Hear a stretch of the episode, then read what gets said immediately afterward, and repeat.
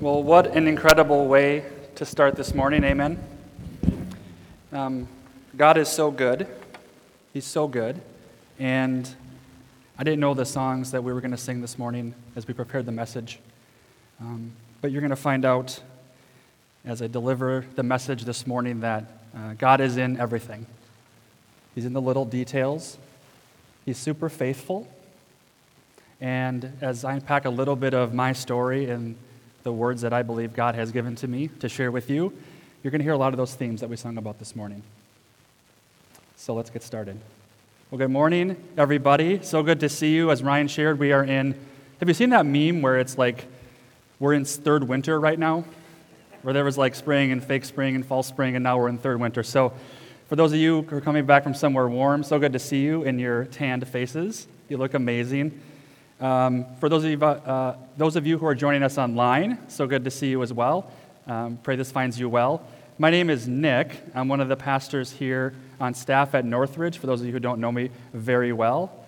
Um, though I am blessed to serve the community here in a number of ways, uh, some of my core responsibilities as the community and connections pastor are to help us get connected to each other as a church family and also to discern and to figure out how we are going to best love and serve the community around us here in Waunakee, but also throughout Dane County and all over the world. And I really love what I do here at Northridge, but I'll tell you this morning that I'm most proud of being Leah's husband. There's a picture of us. This is on my 40th birthday in Central Park in New York. Awesome picture. I love that one. And I'm also super proud to be dad and stepdad to three amazing young women there's a picture of our three girls at um, Union Terrace last spring. Uh, today, we're continuing our sermon series that's simply called Troth. And obviously, that's not a word that we use every single day. But we've learned over the last couple of weeks that troth is about a, a contract or an agreement that's made between two parties to be faithful, to be honoring to one another, and to be loyal. This series is simply about the promises that God has made to us and the promises that we need to make back to Him in return. And as we continue this sermon series today, I thought, since that you don't normally hear from me for this long on a Sunday morning, that I would share a little bit of my story with you this morning as a way of introducing today's promise that God has made to us, and that is His forgiveness and our need to confess to Him in return. So let's get started. You ready? All right. Most kids don't get to drive until they're 15 years old when they have their learner's permit. But I learned how to drive a lot earlier. When I was three years old, I stole my parents' car out of the garage and I drove it down the alley of our North Minneapolis home. Apparently, as a three year old, I had the wherewithal to watch my parents put the keys in wherever they put them in our kitchen, and I learned how to somehow put them in the ignition of the car and either get it into neutral or reverse. I have no idea which. And by the way, if you've been around for this long, you'll know that car technology and safety has come a long way since 1985, right? Now, somehow I got that car in motion and it rolled down the slight hill uh, out of our garage, down the alley, towards the busy cross street that was just south of us. Now, luckily, praise God, I was able to bring that car to a stop and I did that by crashing it into the neighbor's garage door that was just down the alley from us. In fifth grade, I was one of the oldest kids at our elementary school. And I thought I was a pretty cool guy. And though when you're in fifth grade, as some of you know in the room, you still have to take the bus to school when you're in fifth grade. And so one morning, the older boys and I were sitting in the back of the bus, and I had the really bright idea of crawling under the chair in front of me and tying little third grader Eric's bootlaces to the seat in front of him. Now, the boys and I in the back of the bus could hardly contain our anticipation as we came to Eric's stop just a few moments later. Now, you can guess what happened. Eric took a stand uh, in his chair and he took one step towards the front of that bus and he fell flat on his face. And the entire bus erupted in laughter. And my friends and I were really, really proud of that antic that we pulled this morning, that morning uh, in fifth grade. But I'll tell you that I was not um, feeling great for very long because when I got home that afternoon, Eric's mom called my mom and she shared how hurt and embarrassed that Eric was that I did that that morning. And to this day, my stomach still gets a knot telling that story because I can remember how it felt to have that guilt and shame hang over me. Now, when I was in high school, I was finally legally, legally allowed to drive. And one Friday night, my friends and I went to a movie. Now, sitting here today in this room, I could not tell you what that movie was called. I couldn't tell you any of the plot of that movie or anything about that movie at all. Other than I do remember in that movie at one point there was a person who was riding on top of a moving car. And so, as my friends and I left the theater that night, we had the bright idea to impress the girls who were waiting in the entryway for their parents. So, as we left the theater that night, we saw them in the doorway, and we walked over to my car. And my friend Brad climbed on top of my 1995 Ford Taurus, and I drove as slowly as I could, and I would even say paraded, right in front of that front door of that movie theater. And we looked over, and those girls were laughing and waving at us. They were clearly really impressed. But let me tell you something this morning, church. That mountain, we were not on top of that mountain for very long. Because just as we turned the corner, about 50 feet from where those girls were, there was a spotlight that shone directly into my windshield and you'll never guess it was a Brooklyn Center police officer. And my parents weren't very impressed when I got home that night when I had to tell them that the police department was going to be calling them because I was driving around with somebody on top of my car. Now, you hear those stories, and I'm glad you laughed. I think they're really funny as well. And we could easily chalk them up to immaturity. We could easily chalk them up to being a kid. But unfortunately, some of the dumb decisions, and sinful behavior followed me into my adult years. Some of you know this about my story, but I was actually married and divorced before I met my wife, Leah.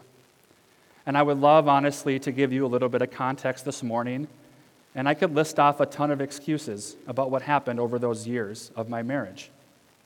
But I'm not going to do that today. I'm just going to share with you that one night over dinner, I looked across the table at my now ex wife and I told her that I was going to be leaving. I told her that I was going to be chasing after a new life and a new person that I thought would make me a lot happier. And the next couple of years were filled with a lot more unhealthy decisions as well. And there was a lot of people who reached out to me, honestly, every single day. And they tried to speak some sense into me, and I honestly believe that they really meant the best for me. But I chose instead to chase after unhealthy friendships, unhealthy relationships. And I chose when I finally realized that I was in a place of deep despair and darkness, that I would instead look to alcohol to help me fall asleep at night and to help medicate the pain that was in my body. And it's really cool to sing those songs this morning because I will tell you for certain that Jesus Christ saved my life. That he met me in my absolute darkest place of my story, and he brought me out of it. And I can sit here in front of you this morning and tell you about all the freedom that I've experienced and the redemption in my marriage and in my family. But unfortunately, there's some other things that have plagued me throughout my life.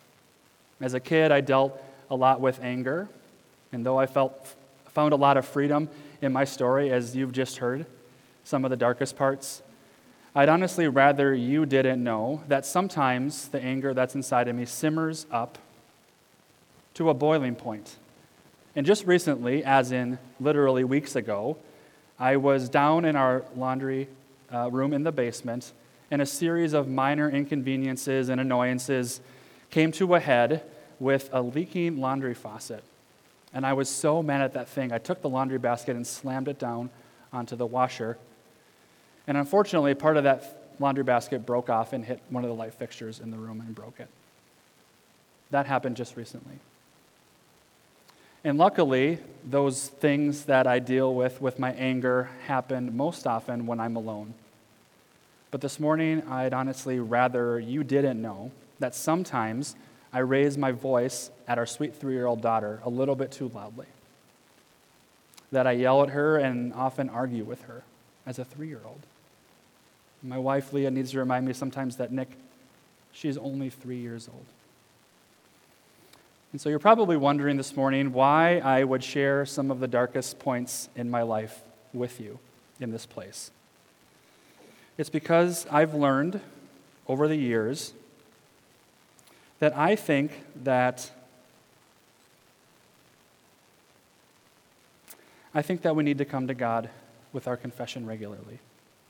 And as we continue the sermon series, Troth, this morning, when we learn about God's unmerited and unwarranted forgiveness for us, I think that we need to willingly come to Him with our confession in everything that we do.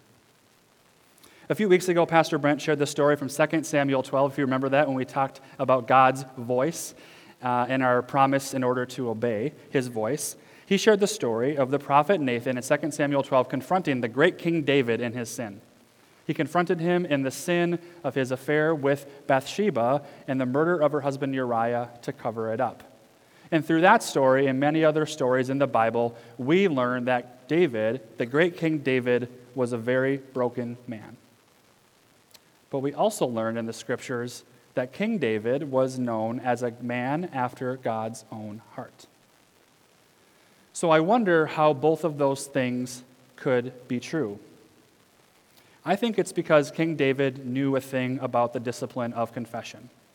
When you read through the scriptures, you'll find King David regularly in a place of brokenness, but you also read regular that, regularly that he came to God with his confession. He came to God crying out for mercy on a regular basis. David's confession in 2 Samuel 12, that Pastor Brent shared a few weeks ago, caused him to write Psalm 51. So if you have your Bible and you want to follow along this morning, we're going to be in Psalm 51. Psalm 51 was David's psalm that he wrote as a confession to God as a result of what happened in 2 Samuel 12. And I'd love to read that verse for you this morning. David writes, Have mercy on me, O God, according to your unfailing love. According to your great compassion, blot out my transgressions. Wash away all my iniquity and cleanse me from my sin, for I know my transgressions, and my sin is always before me. Against you, only you, have I sinned and done what is evil in your sight. So you are right in your verdict and justified when you judge me. Surely I was sinful at birth, sinful from the time my mother conceived me. Yet you desired faithfulness even in the womb. You taught me wisdom in that secret place. Cleanse me with hyssop, and I will be clean. Wash me, and I will be whiter than snow. Let me hear joy and gladness. Let the bones you have crushed rejoice. Hide your face from my sins and blot out all my iniquity. I think it's clear from this passage that David knew that our heart posture is what God was in that moment and he is after from us. Though we are born in sin and we will inevitably sin, God desires that we willingly come to Him with our confession. Now, before we go on, I share a little bit more about why I think confession should be a regular and healthy spiritual discipline for us. I want to talk a little bit about sin. When you look around culture and even sometimes in the church, the bar as to what sin is has moved really so far that sin is really only what we think someone else shouldn't be doing.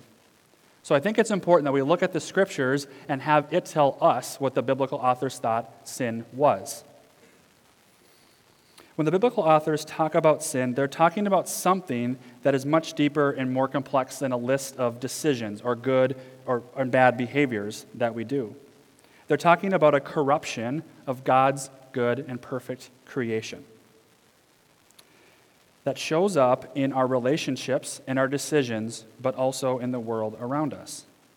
So, biblically, sin is both something that we do, the decisions that we make, but it's also the effect of the decisions that are made in the world.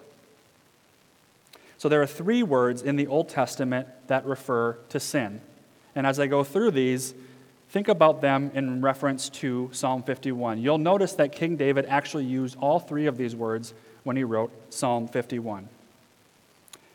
So the first is the Hebrew word most frequently translated as sin, which is, which is chata. That's a hard KH. Sometimes the translations come back without the K. And so chata in the Bible means to miss the goal or to miss the mark. So the mark or the goal that the biblical authors talk about is, in a biblical sense, is to live with a love for God and a love for all of, its, all of His creation, which includes people so when we choose not to live and love this way, it invites a certain corruption into God's good creation.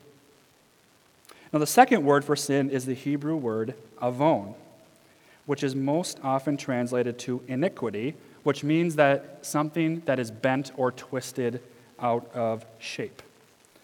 So, avon is about distorting what is otherwise good. And biblically, it's most commonly referring to actions that people take and that we take today, like adultery, like murder, like violence, like stealing, like intentionally lying.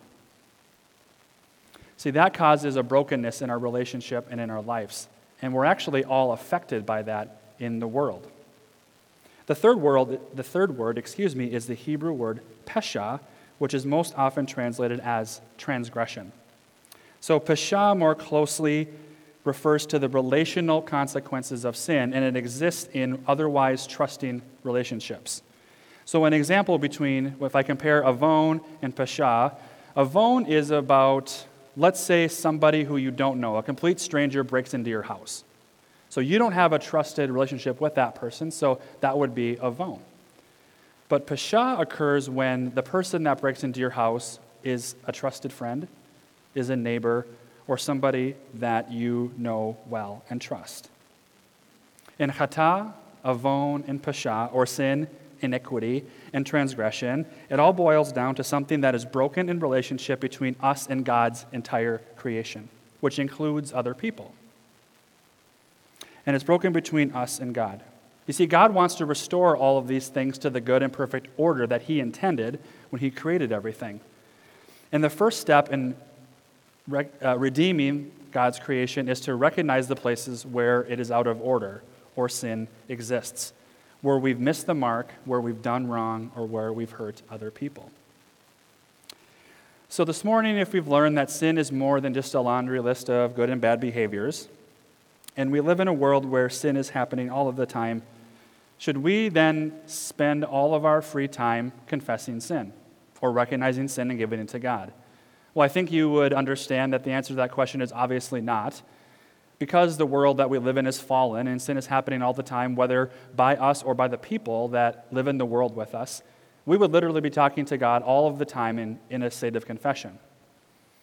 And secondly, and much more importantly, is that because of Jesus' crucifixion, of his death on the cross, of bearing our sin, our shame, and our guilt, we don't have to do this. You see, there's a theological word, it's called justification.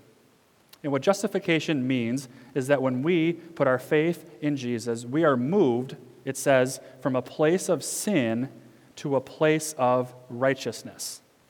We no longer live under what the Apostle Paul in Romans 6 called the wages of sin. And what Paul meant in that verse was that the wages of sin are death or an eternal separation from God and the, the perfect creation that He has for us. But we also live in a world where sin, iniquity, and transgression are happening all of the time. And we're affected by them until the time that Jesus comes to restore God's perfect created order. Now, before I go on and talk a little bit more about confession and forgiveness, I want to talk a little bit about confession in the church. Some of you in this room, including myself, grew up in a faith tradition where you were taught that you needed to confess your sin to some sort of intercessor. some sort of person that stood between you and God, and so you confessed your sin to them. I want to tell you this morning that that is not necessary. Now, it doesn't mean you shouldn't ever confess your sin to Pastor Brent, bring it to uh, myself or Pastor Chris. There are good and healthy things that happen when you confess to a person, like accountability, and we're happy to walk through that with you. But I want to tell you that it's not necessary that you confess your sin to another person. In the book of Hebrews in the New Testament, the author writes these words So then, since we have a great high priest who has ascended into heaven, Jesus, the Son of God, let us hold firmly to the faith we profess. For we do not have a high priest who is unable to emphasize with our weakness, empathize with our weakness. But we have one who has been tempted in every way, just as we are, yet he did not sin. Let us then approach God's throne of grace with confidence so that we may receive mercy and find grace to help us in our time of need. You see, we don't need a priest to approach God. Through Jesus, we have, as the scripture says, a high priest who allows us to approach God's throne of grace with confidence so that we can find mercy in our time of need. When we confess, we can talk to God directly because Jesus is the ultimate high priest. Because he lived without sin and he was crucified on the cross, the Bible says when that happened, the veil was torn. You see, in the Old Testament times, in the temple times of Judaism, there was a physical veil that existed in the temple. And you'll see here a photo of a diagram of the temple in the Jewish tradition. And you'll notice on kind of the left side there, the smallest room is called the Holy of Holies. That's outside of the holy place. You see, in the Jewish tradition and the faith, there was only one person who was known as the high priest that was able to enter that Holy of Holies. And though they were only able to do that one time of year, so one person, the high priest, could enter God's Holy of Holies to be directly with God's present, presence and they could only do it once a year on the Day of Atonement. And so you can imagine when those words were written in the book of Hebrews in the New Testament that it was a really big deal that now Jesus became that high priest. That the high priest once a year now is Jesus, and because he bore our sin and our shame on the cross, and the veil was torn when he died on the cross, we have access directly to God. And we can approach God, hear me now, we can approach God with confidence at any time to receive mercy in our times of need. So if we don't have to confess everything all the time, if we're eternally forgiven and we have a great high priest in Jesus, why should we confess at all? So, to answer that question, I'd like to offer this morning two reasons. The first reason is about our personal relationship with God, and the second is about the relationship that the church or the Christian faith has with God as a whole. But it also is about the faith that we have and relationship we have with God as a church, as Northridge Church, as we continue to walk out our two year yes journey. First, the personal reason. The theologian R.C. Sproul wrote that in confession, we do not merely admit our sin, but we confess our sins. We confess them as the burden that they are, as the stumbling block that estranges us from God, as the manifestation of our rebellion against God. We lay them out before God and say, These are my sins. They are the evidence of my guilt. They are the expression of my shame. They are the cause of my separation from you. Now, what I think R.C. Sproul is clearly saying here is that sin is a burden that exists in our relationship with God. It causes separation between us and God. And so the act of confession actually lays that burden at God's feet, and in response, He takes it from us so that it doesn't have to exist anymore between us. Now, I think of this relationship a little bit like my marriage relationship with Leah. You see, in a marriage, it's not a requirement that you share everything with that person all of the time. It's not a requirement that I tell Leah everything that I do or everything that I think. But I would argue with you this morning that the most intimate relationships develop when we are most open with the people that we love the most. You see, I think when we have a relationship where we are open and we tell somebody whom we love what is on our mind and what is on our heart and the things that we're thinking about and the things that we're worried about, that actually a greater sense of intimacy develops. And it actually starts to minimize the behaviors that after they happen, we'd rather not tell them about. I think in those type of relationships, we can actually start to practice the righteousness that God gives us when we put our faith in Jesus. So when we are completely transparent with those that we love the most and with God, we'll find that we'll start to be formed into the type of people that share the same type of intimacy that Jesus did with the Father, where nothing is hidden and nothing is off limits. And when we come to the place that we inevitably will, when we would rather do the right thing, whether we'd rather not do the right thing, we would rather do what feels good or do what is easier. When in my story, I would rather not say that I looked at a picture for too long or I thought about another person for too long. When I'd rather do what is easier, like tell that half truth or that lie that instead I would submit to God's will. I'd submit to God's will like Jesus did in the garden on the night before he was arrested and crucified. And it says in Luke 22 that Jesus said to the Father, God, if it's your will, take this cup from me. But not my will, but yours be done. You see, I think simply put, confession is the means that we can come closest or start to come closest this side of heaven to the type of relationship that God shared with Adam and Eve in the Garden of Eden, where we are exactly who we are, how we are, we are perfectly loved by God, and we are totally unashamed and love perfectly for who we are. Now, the second and more, and more global reason that we should confess has to do with the health and the power of the church or the Christian faith.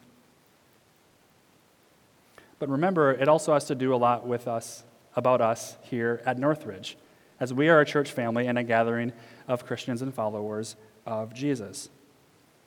As Pastor Brent shared a few weeks ago, and you likely saw on your news feed, online, or in the news, there was a revival at Asbury University in Wilmore, Kentucky.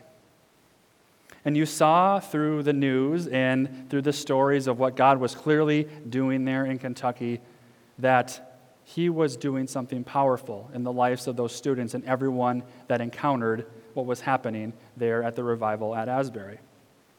And it reminded me of something a pastor shared at a conference that Leah and I attended last January at a church in Portland, Oregon. There is a British author named Pete Hughes, and he's also pastor of King's Cross Church in London. And he shared a little bit about the historical um, nature of revivals and how and why they've happened over the years. At that conference, Pete Hughes highlighted one of the most significant revivals in the modern age, and that was the 1949 Hebridean revival. The Hebrides are an archipelago or a group of small islands off the west coast of Scotland. And in 1949, from 1952, so for three years, a revival went through the Hebrides on the Isle of Lewis, which is the biggest island in that archipelago. And so it's quite amazing to have a remote island off the coast of Scotland where to this day there are no more than 18,000 people. To have for three years a powerful move of God where hundreds and hundreds of people came to faith that they fell on their knees in confession and repentance. And those who were there shared that this was not only happening in the parish buildings, but it was happening in homes, it was happening in barns, it was happening in taverns, it was happening literally everywhere on that island. And it's really cool, I think, that those who were there and wrote about the time in the Hebridean revival, that most of the people that were coming to that island to meet with God were young people. Now, there was a man named Duncan Campbell, and he was the minister of the parish during the years of the Hebridean revival. And what's really cool is Duncan Campbell wrote of his experience. And in this case, what I want to read from you is about how he witnessed the revival start in the Hebrides in 1949. So I'd love to read an excerpt of Duncan Campbell's amazing story. One night, God gave one of the sisters a vision. Now, we have got to understand that in revival, remarkable things happen. It is supernatural. You are not moving on human levels, you are moving in divine places. In the vision, she saw the churches crowded with young people, and she told her sister, I believe revival is coming to the parish. At that time, there was not a single young person attending public worship, a fact that cannot be disputed. Sending for the minister, she told him her story, and he took her message as a word from God to his heart. Turning to her, he said, What do you think we should do? What? She said, Give yourself to prayer. Give yourself to waiting upon God. Get your elders and deacons together and spend at least two nights a week waiting upon God in prayer. If you do that at your end of the parish, my sister and I will do it at our end of the parish from 10 o'clock at night until 2 or 3 o'clock the next morning. So the minister called his leaders together, and for several months they waited upon God in a barn among the straw. During that time, they pled one promise, that of Isaiah chapter 44, verse 3 For I will pour water on the thirsty land and streams on the dry ground. I will pour out my spirit on your offspring and my blessing on your descendants. This went on for three months. Nothing happened. But one night, a young deacon rose and began reading from Psalm 24, verses 3 through 5. Who may ascend the mountain of the Lord? Who may stand in his holy place? The one who has clean hands and a pure heart who does not trust in an idol or swear by a false God. They will receive a blessing from the Lord and vindication from God their Savior. Closing his Bible, he addressed the minister and other officers in words that sound crude in English, but not so crude in our Gaelic language. And I quote It seems to me so much humbug to be waiting as we are waiting, to be praying as we are praying, when we ourselves are not rightly related to God. Then, he lifted his hands toward heaven and prayed, O God, are my hands clean? Is my heart pure? Then he went to his knees and he fell into a trance. Now, don't ask me to explain the physical manifestations of this moment because I can't. But this I do know that something happened in the barn at that moment in that young deacon. There was a power loosed that shook the heavens, and an awareness of God gripped those gathered together. That's an incredible story, isn't it? Notice that God spoke a word to one of the sisters, and they waited in prayer. Now, I want to be clear this morning that prayer and waiting in prayer is not a bad thing. That prayer is our communication and our communion with the living God, and we should do that regularly. But there's an important transition that happened in this story in the Hebridean revival. And that's when the young minister asked if all of their waiting and praying meant anything if they weren't rightly related to God. You see, I think if we want to see a move of God in our life, in our families, and in our community, and in our church, which I'd like to see that, it's not it's not about our desire, and it's not just about our prayer.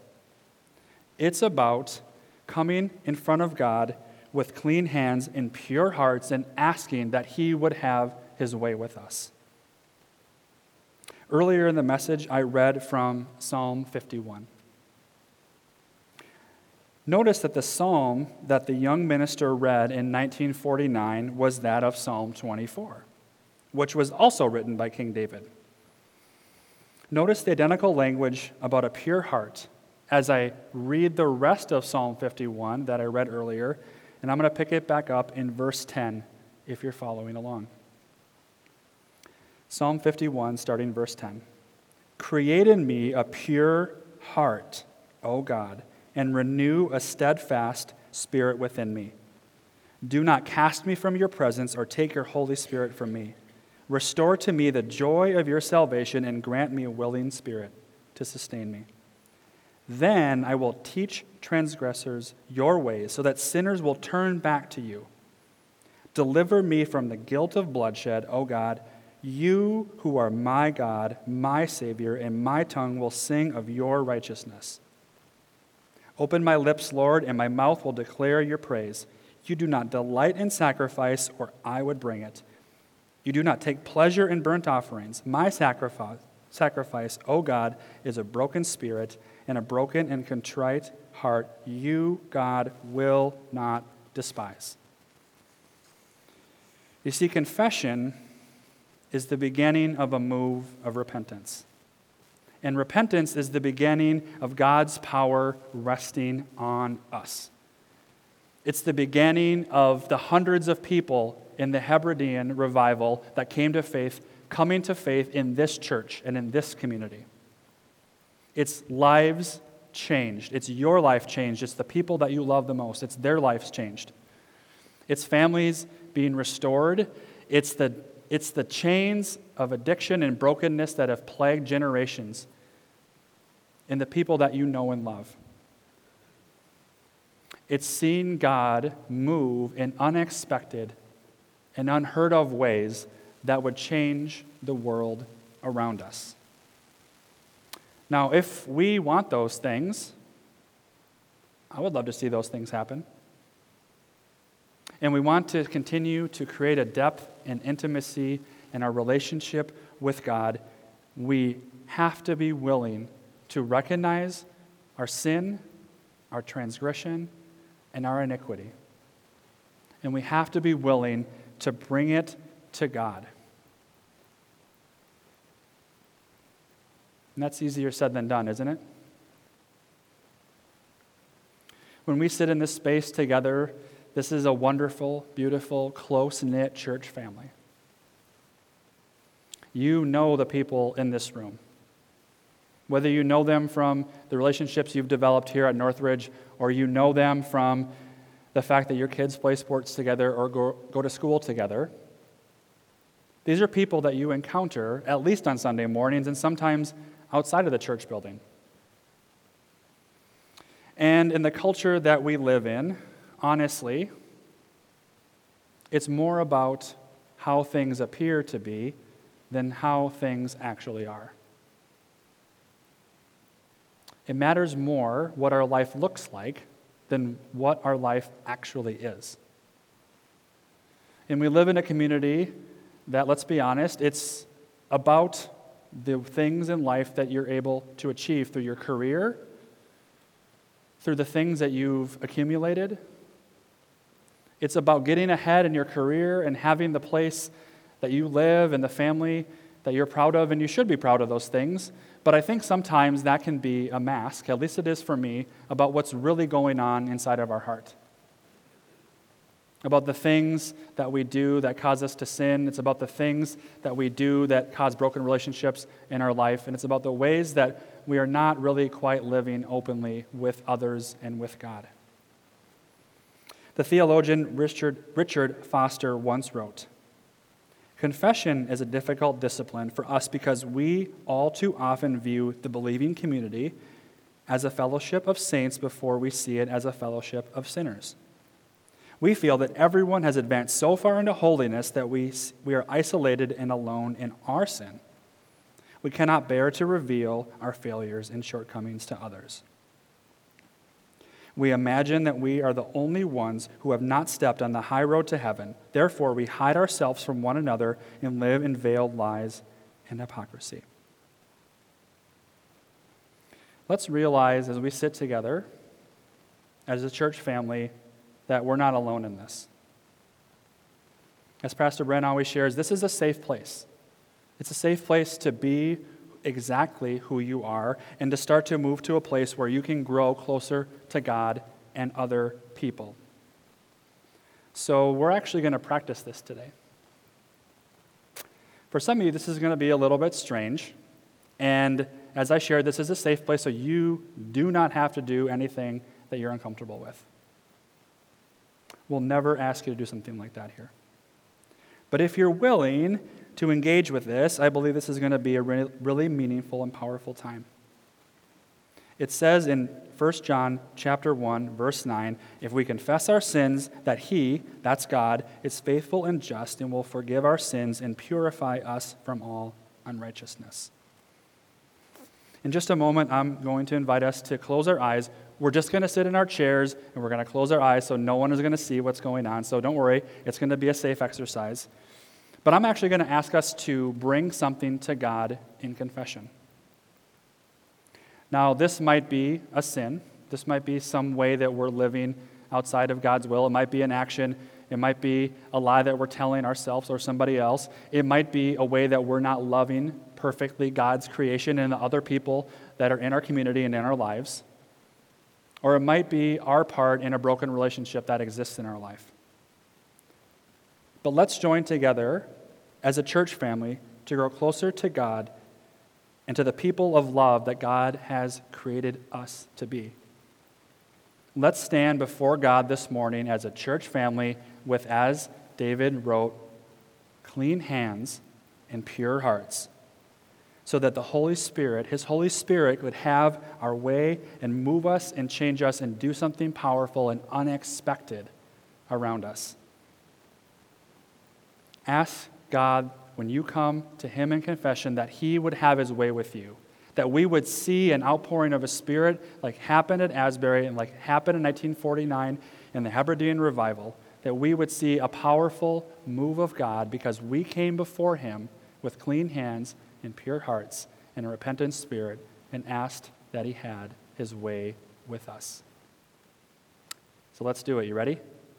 Okay. Would you do me a favor this morning and close your eyes if you're comfortable?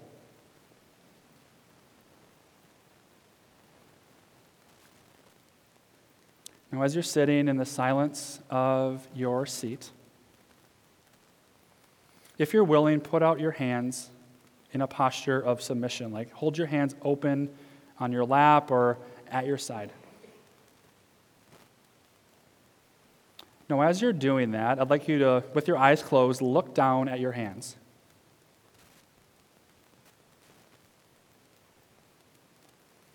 And I would like you to ask God, again in silence, ask God to show you something in some way that you're not living rightly related to God whether that's sin, iniquity, transgression, something that you know and God knows is broken in relationship between you and Him and His creation. Now, you can look down at your hands and picture that thing, whether that's a feeling or that's a thought, or you want to picture it as a person, or you want to picture it as the sentence, like literally the words written out in your hands. I want you to look down. And I'd like for you to look back up in your mind's eye or as you are sitting in your chair. And I'd like for you, if you don't already see him, to picture God in front of you. Now, picture the way that he's looking at you. Now, if you're a person who is looking at God and for whatever reason you see God as ashamed of you, or you see God as disappointed in you, I would like for you to look back down in your hands and look back up at God and see a God who is proud of you. It says in the book of Romans, chapter 8, For there is no condemnation for those who are in Christ Jesus. God is not condemning you, He is welcoming you in this movement towards Him, and He wants to take what is in your hands. Now, as you're looking at God and seeing His loving presence and His welcoming spirit for you, I'd like for you to slightly lift your hands up towards Him. You don't need to do all of this work. God has shared uh, in this burden with you by sending Jesus to the cross. Now, hold your hands up and hold the thing before God that you would like Him to take this morning, that you would like to offer Him in confession. Now be still and envision God coming towards you. Slowly, lovingly, and envision Him reaching into your hands and in one motion, give God the thing that is between you and He, and let Him take it from you in one motion. This is a shared, this is a relationship. This is something that God is taking from you and that you're giving Him. So lift that before God. Let Him take it from you. And as your hands feel lighter, you can set them back down in your lap or at your side. I'd like you to feel a little bit lighter this morning. Look at God, and He has no trouble, believe me, taking that on. Whatever person is in this room, the sum of everything that we gave to God this morning did not bother God at all. In fact, He was really welcoming and loving and taking that from us. Now feel a little bit lighter. Feel how you feel as you come a step closer to God. Look at how proud God is of you. Look at how God took a step closer to you in relationship. This is what confession is. It's not a big show. It's not a rote prayer. It's coming before the living God with clean hands and pure hearts and saying, God, this is the burden that exists between us. God, will you take this from me? Now, as you continue to have your eyes closed and your hands in whatever posture you would like, will you join me in prayer this morning?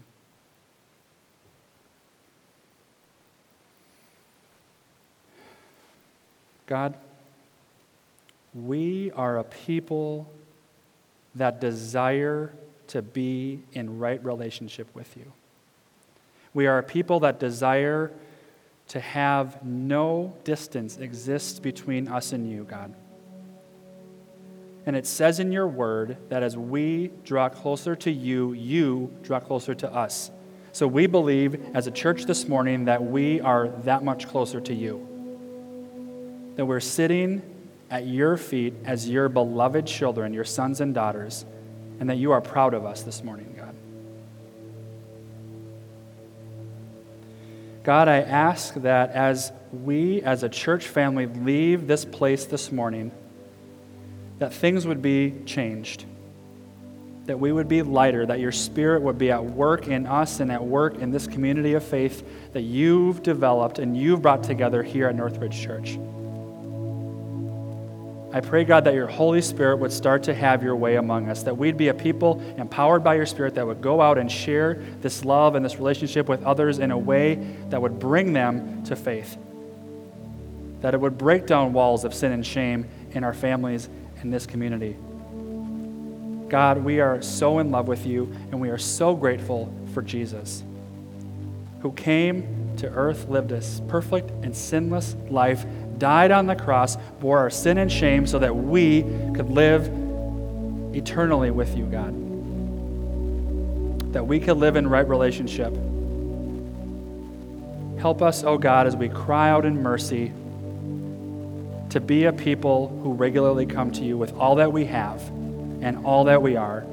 And remind us, God, that you are not ashamed of who we are, that you are proud of us, that you love us, and that you desire this relationship with us Now, as we continue to worship this morning, God, you are making a way. We know that you are. Make a way, Lord. We are a people that love you and are committed to walking this out. We love you, God. We thank, thank you so much for Jesus and the price that he paid. And we pray these things in God's, Jesus' most powerful name this morning. Amen.